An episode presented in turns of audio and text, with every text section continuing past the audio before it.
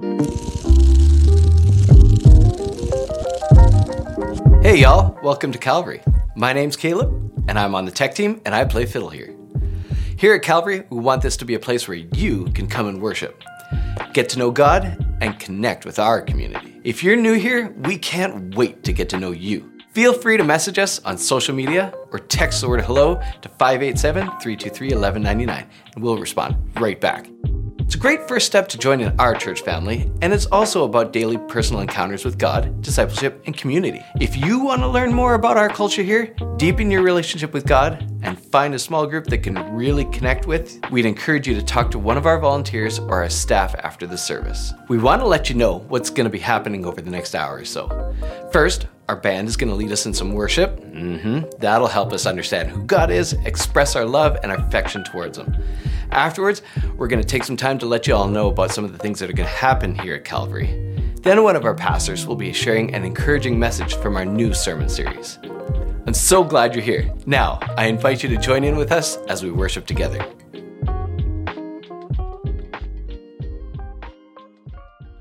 It's 2012, and I'm in Japan, a younger, much skinnier version of myself.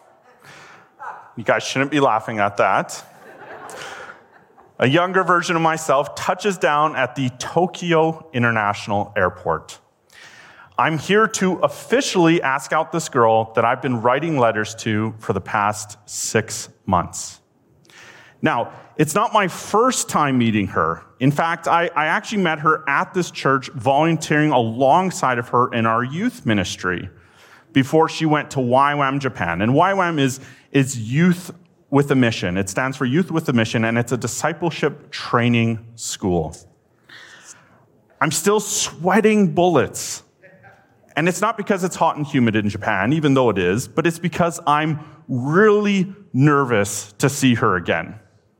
So I hop on a bullet train and I take it across Japan to the YWAM base she's at.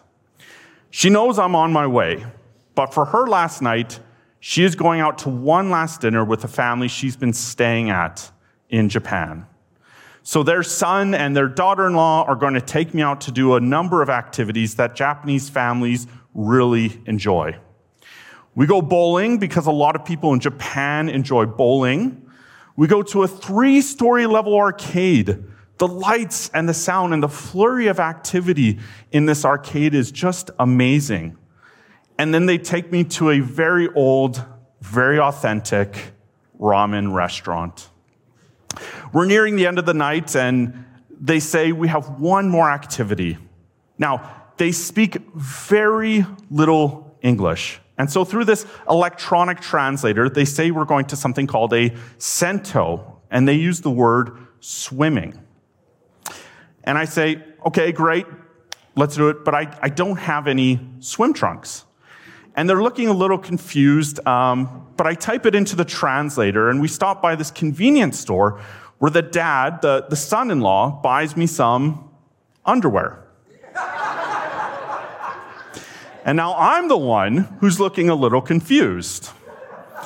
So now we're at the Sento. I'm in the men's change room, and I'm noticing that all of the men in there are getting changed into nothing.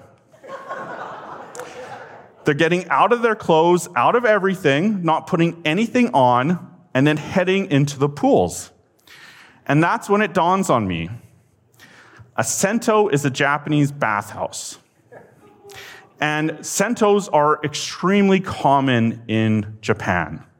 Now, men and women are, are separate, but it doesn't make it any easier to be in the middle of a public bathhouse where nobody has anything on and I'm the only white person. to make it worse, they have signs in the front entrance that say no tattoos. Culturally, only gangsters or the Yakuza get tattoos. And you may not know, but I have tattoos. So not only am I this tall, pale, blonde haired, blue eyed white guy in the middle of a Japanese bathhouse, but now they're thinking I'm part of a gang. so I'm just sitting here in this bathhouse, totally embarrassed, and everyone is just staring at me The funny part is, this girl I want to ask out, who is with the other family for the evening, hears that I'm being taken to a Sento. And she instantly thinks, oh boy, I hope he knows what a Japanese bathhouse is before he gets there. At the end of the night, I'm saying to myself, this is going to make a very interesting story, whether she says yes to going out on a date with me or not.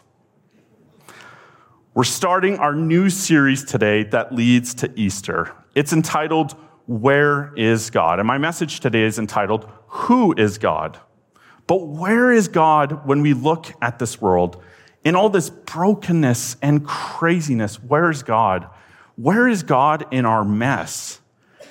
And today I'm kicking off with three main points. Number one, the choice to be separate from God. Number two, who is this God we chose to separate from? And number three, the loss as a result of this separation. Today's message is from Genesis 3. And just so we know, for context, God has already created the world. He's created Adam and Eve, and He's created some parameters for them to function in. One of them is regarding this tree in the middle of the garden. They're not supposed to eat the fruit from it. But Satan, in the form of a serpent, has approached Eve to, to entice her and to tempt her to, to eat this fruit, to disregard God's instruction. And that's where we pick up in verse 6 through 11. When the woman saw that the fruit of the tree was good for food and pleasing to the eye, and also desirable for gaining wisdom, she took some and ate it. She also gave some to her husband, who was there with her, and he ate it. Then the eyes of both of them were opened, and they realized they were naked. So they sewed fig leaves together and made coverings for themselves. Then the man and his wife heard the sound of the Lord God as he was walking in the garden in the cool of the day. And they hid from the Lord God among the trees of the garden. But the Lord God, our Creator, called to the man and said, Where are you? And man answered, I heard you in the garden, and I was afraid because I was naked, so I hid. And he said, God said, Who told you that you were naked? Have you eaten from the tree that I commanded you not to eat from? So, why are we in Genesis for the first Easter message? Unlike most books, which have their, their pivotal moments somewhere around the middle, Genesis chapter 3, three chapters into the Bible, is the pivotal moment for mankind, for humanity. If you take Genesis 3 out of the Bible, the rest of the Bible doesn't make any sense. Genesis chapter 1 through 2 talk about the creation of the world, how it's perfect, without blemish, and God said that it was good. But if you skip over chapter 3 and go into chapter 4, you suddenly start seeing shame and murder and envy and hatred you start to see war, sickness, pain, and death. Then we get to chapter seven, and God is in mourning. He's in mourning because of how much evil there is in the world. And if you skip over chapter three and head straight into the New Testament, you read about how God's personhood, God incarnate, Creator Himself, comes to dwell among us so that He could eventually, knowingly, purposefully be brutally murdered. Without chapter three, it's like we're walking into a movie after the plot has already been set, wondering what in the world is going on here. So let's dig into that with point number one the choice to separate from God. In the first few chapters of Genesis, there's a lot to unpack, a lot to translate, and a lot to sort through. So I'm going to do my best. I'm going to do my best to summarize this scenario in the context and themes of the verses we're going over today. Adam and Eve have been created. They've been given the garden to enjoy and are simply told to tend it, to have children and to cover the earth.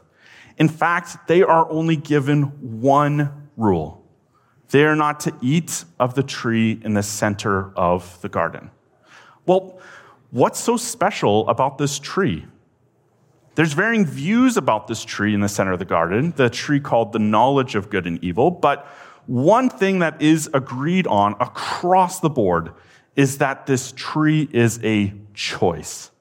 a choice to follow God, to obey God, to make Him part of our life, or to say, No, I want to do things my own way. A choice to be with God or to be apart from God. D.L. Moody, uh, an evangelist and teacher from the 1800s, says, God put the tree of knowledge of good and evil in the Garden of Eden to give Adam and Eve a choice. Adam and Eve were free to do anything they pleased except to eat from the tree of knowledge of good and evil. If God had not given Adam and Eve the choice, they would not have free will, just plainly doing what they were commanded to do. You see, God doesn't want to force anyone to be with him. And so, in a place that is, is perfect, in a place where mankind is walking with Creator God in this garden, knowing God and God knowing them, there still has to be a choice to be with God or apart from God, to be in a relationship with God or to reject Him. Because God didn't create us to be robots. He wants us to have free will. He doesn't want to force anyone to walk with Him. To choose to walk with Him or not is the concept here. And that's exactly what Adam and Eve did. Genesis 3, verse 6. When the woman saw the fruit of the tree was good for food and pleasing to the eye, and also desirable for gaining wisdom, she took some and ate it. And this is perfectly described in the first book of John, chapter 2. He says, For all that is in the world, the lust of the flesh, the lust of the eyes, and the pride of life, is not of the Father, our Creator, but is of the world, this world apart from God. When the woman saw that the, the fruit of the tree was good for food, the, the lust of the eyes, the lust of the flesh, excuse me, like John says, and pleasing to the eye, lust of the eyes, and also desirable for gaining wisdom, a focus on self pride, she took some and ate it. But this choice was not just Eve's, it was also just as much Adam's. Verse 6 continues with She also gave some to her husband who was with her, and he ate it. There's differing views about if who was with her meant that Adam was present at the time of the temptation, or if she took it and, and brought it to him. Regardless of whether Adam was there at, the, at that moment, or if, if she brought it to him later, he participated in making the choice just as much as Eve did. Neither one of them could say, The devil made me do it. They both, of free will, independently chose to separate themselves from God. And so Adam and Eve, they chose to sever this relationship with our Creator.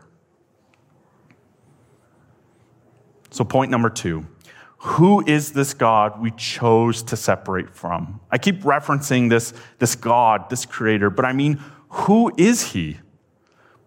Because before we can answer the question in our series, where is God, we have to know who we're talking about. We have to try and picture, to try and understand who he is before we can look for him. If we don't have any idea what someone looks like or even have a description, how can we go looking for them?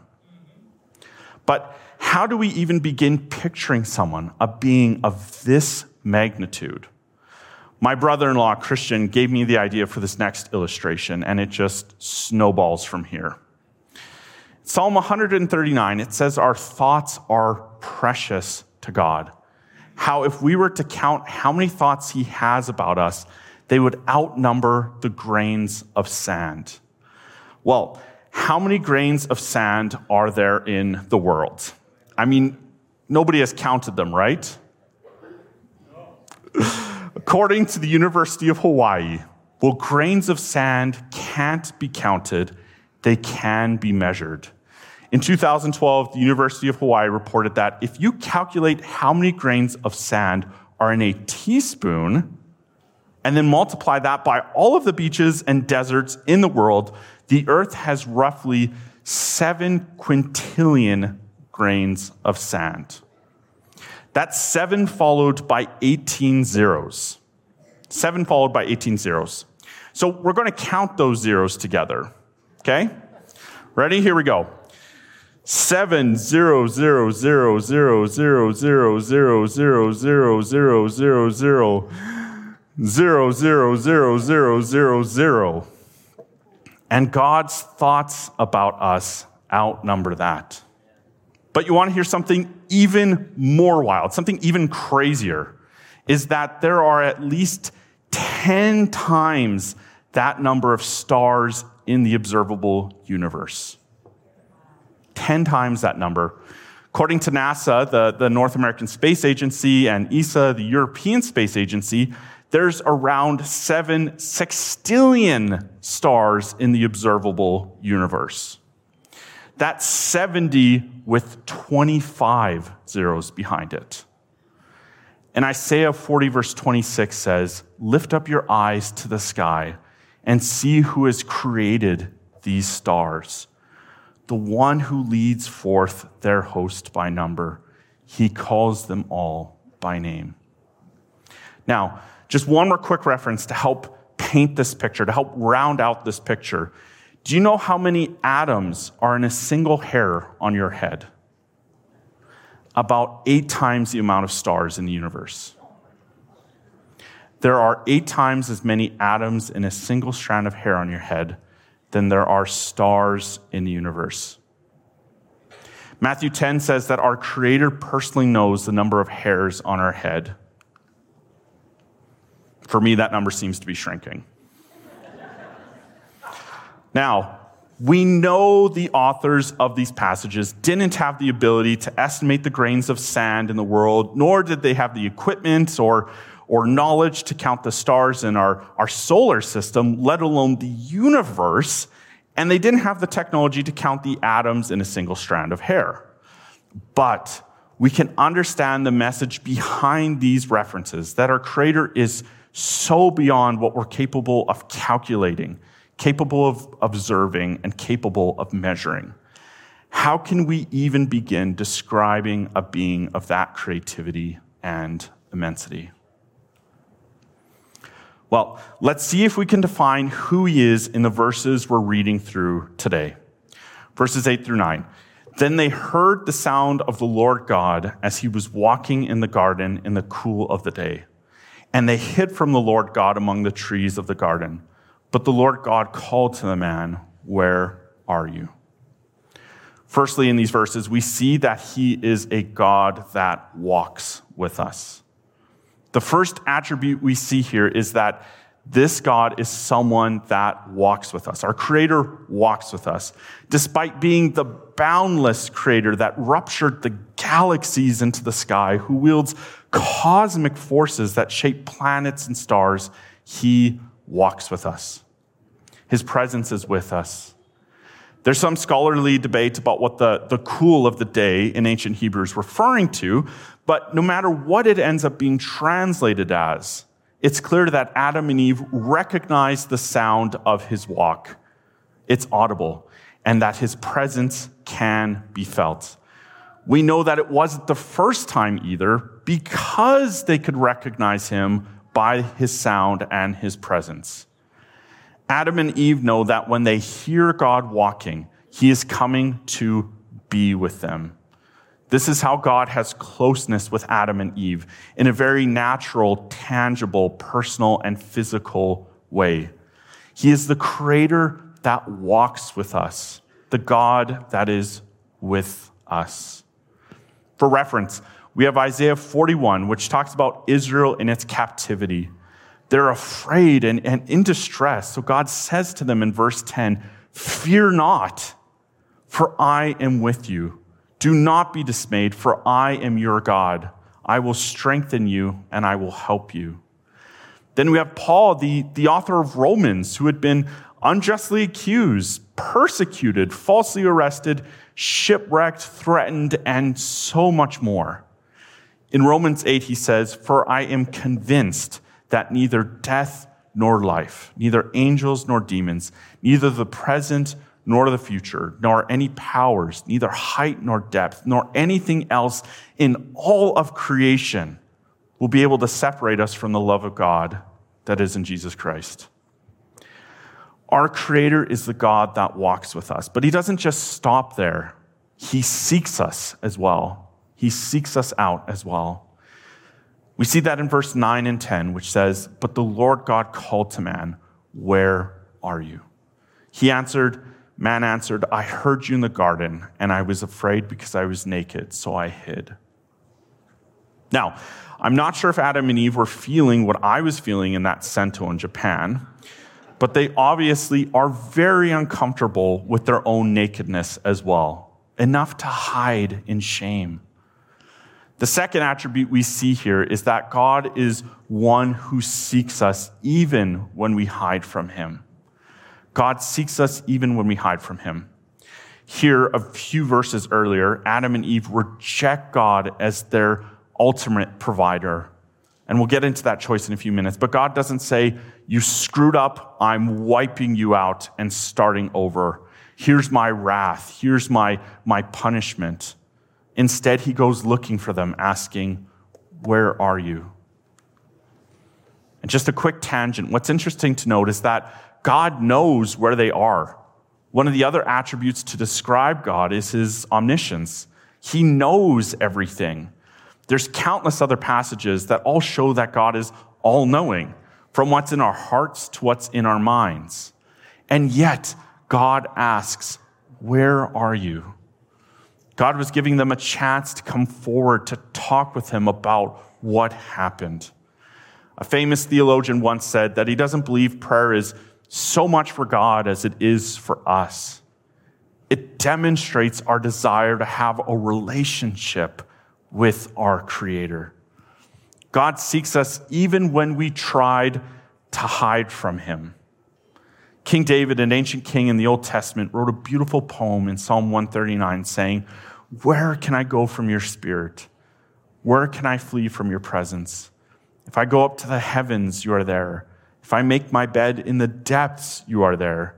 If I rise on the wings of the dawn, if I settle on the far side of the sea, even then your hand will guide me. And then in the book of Luke, chapter 15, the religious teachers of the time notice that Jesus is eating with sinners.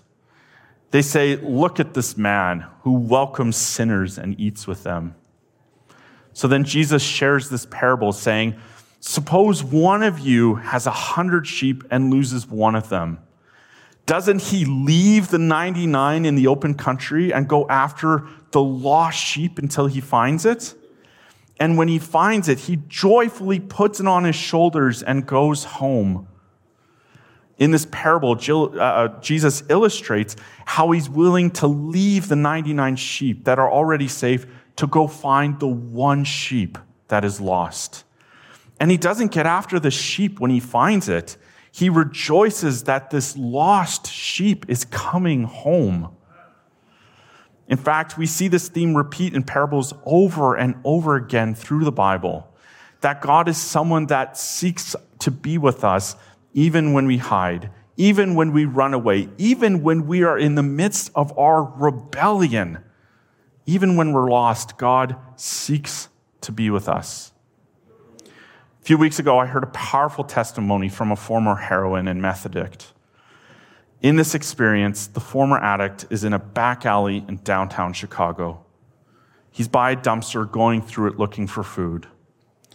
But he ends up finding used needles, so he takes one of the needles and injects himself with some of the heroin he has on him. He ends up slumping into a puddle beside the dumpster, drooling and half coherent, in this testimony, the former addict says he's never felt lower and he never felt more humiliated and ashamed. excuse me, ashamed. But as he's lying there in this puddle, he suddenly feels the presence of someone walk up next to him. He feels someone sit down next to him in this puddle.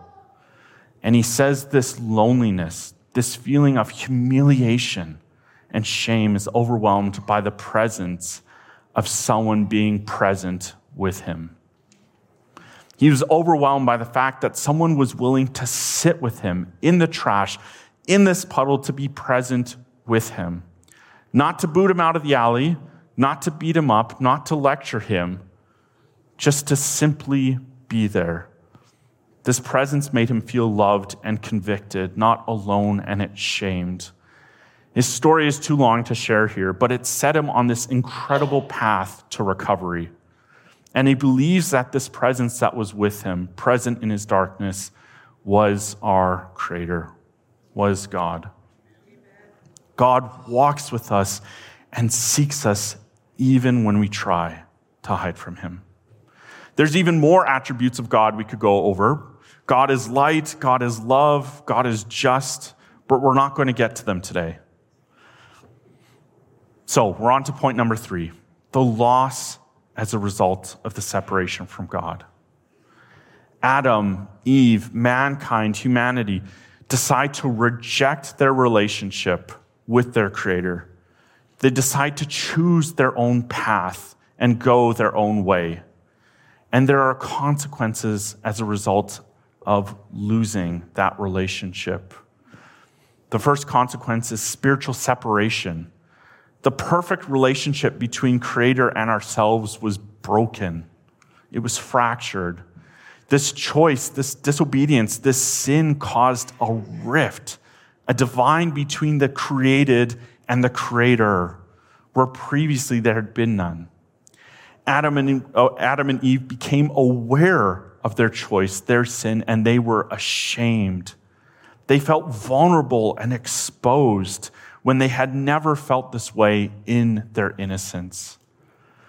I heard a quote one time that defined sin as the act of going against God and his ways. It makes sense that when we're going against something, we are separate from it. By definition, then, sin separates us from God. But with the separation of, from God, from his presence came a curse. With creation in Genesis 2:15, 2 verse 15, we see that God placed mankind over creation to tend it, to take care of it. But when we rejected God and were left to our own ways, all of creation began to degenerate and deteriorate. Genesis 3 goes on to talk about how the ground became cursed, how it will be painful to grow, harvest, and eat food from it, that it will produce thorns and thistles. With creation fallen, we also see natural disasters in our world, from fires to earthquakes and famines to tsunami floods and tornadoes. Through this decision, this separation, we also see sickness, pain, and death enter the world. From cancer and heart disease to genocides, car accidents, and murder. Since God is the creator and giver of life, to be separate from Him means to experience death. When I was writing this message, we quickly heard the news about the two officers that were killed here in Edmonton and when I was talking with some people online about it, I, I couldn't help but feel that we were created to experience something other than the brokenness and the fallen state of our world. Created for something greater than this. So we see this physical and spiritual separation from God. We see creation begin to decay, and we see sickness, pain, and death enter the world. But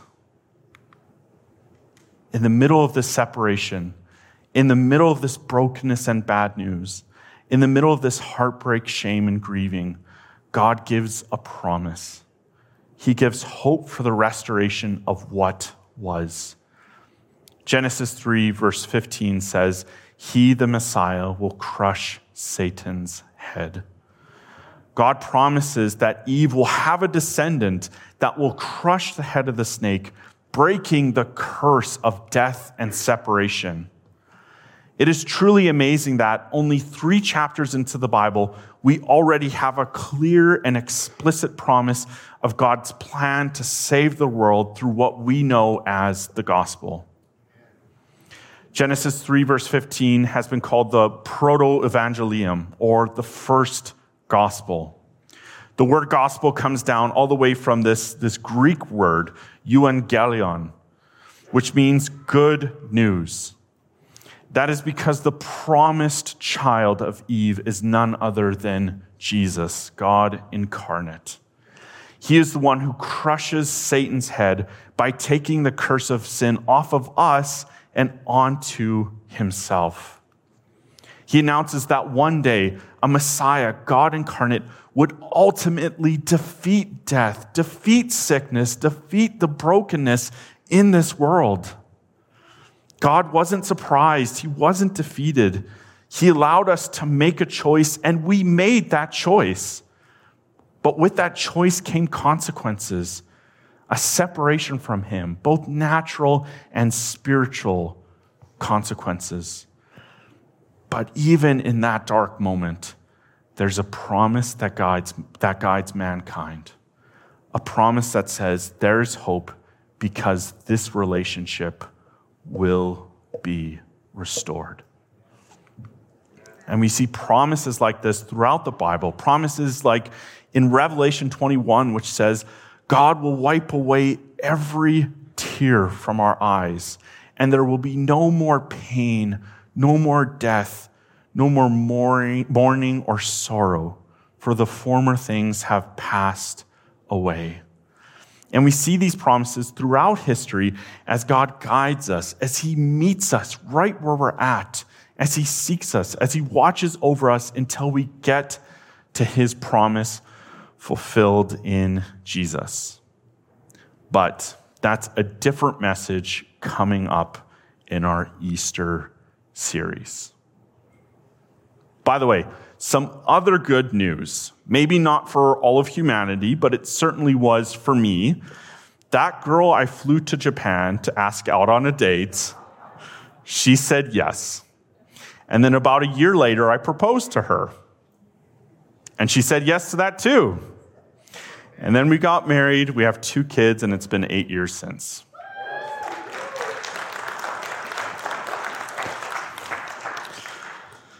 Now, I want to pause for a moment and ask Is the story of Adam and Eve relating to us? If we look inside ourselves, if we evaluate ourselves, is this story relating to us? I don't know what your life, what your story, what your experience has been like, but have you ever cried out, Where is God? Where is God? Do you know what it's like to feel lost, abandoned, or left alone? Do you hear God calling to you, asking, Where are you? Do you feel Him tugging on your heart during this message? If you are hiding from God, afraid of the guilt and shame in your life, afraid of the, the spiritual nakedness, do you know that He searches for you like a parent who has lost a child? We want you to know that no matter what you've done or where you're at in life, there's a place for you here in our community, in our church community, as part of Calvary Community Church with, with what we've learned about God today, we want to emulate what that means to walk with someone through the good times and the really broken times that we all face throughout our life. If that interests you, if you're feeling that pull, if you're feeling that separation, especially today, we want you to come talk to us after the service. We would love to connect with you. We would love to dive deeper into community with one another. And like Pastor Doug says, one of the best ways to do that is through a small group, a group that meets consistently, that talks about the things we've talked about here today, that can be a shoulder for you to cry on during those difficult moments. God wants to walk with you right where you're at, and we want to walk with you too, right where you're at. Before Pastor Doug comes up, do you mind if I, I pray with you before we go into communion? Most of you are nodding yes, so I'm going to do it anyways. Father, we thank you for this opportunity to, to get together. We acknowledge that you're not this being just somewhere out there that doesn't care about us, that doesn't think about us, but you're the one who walks beside us, the one who crosses dimensions, the threshold of heaven to walk beside us that in our pain, our brokenness, during the, the good times and the bad, that you're someone who wants to be there, holding us up and encouraging us. as we go from here today, we ask that we discover you more and more. From the bigger details in our lives to the smallest detail of our lives, we ask that you reveal yourself as creator to us. In Jesus' name we pray. Amen.